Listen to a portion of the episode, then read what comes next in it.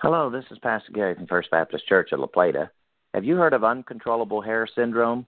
It is a real but rare genetic condition in which a person's hair is uncontrollable regardless of how much it is combed or gelled. Only about one hundred people worldwide suffer from this hereditary condition. The picture of the one-year-old I saw has hair that sticks straight up in every direction as though he'd just been electrocuted. We've all had bad hair days, but those who suffer from U H S have a bad hair day every day. Absalom and Samson had the most famous hair in biblical history. Absalom's hair was beautiful, but became his ultimate downfall as it got stuck in a tree. Samson's hair was long, but was not his downfall. Cutting it was. Hair is yet one more fascinating creation of God that provides us both warmth and protection. The human body contains around five million hair follicles. Now, you evolutionary scientists, explain to me, did these follicles evolve a few at a time over time?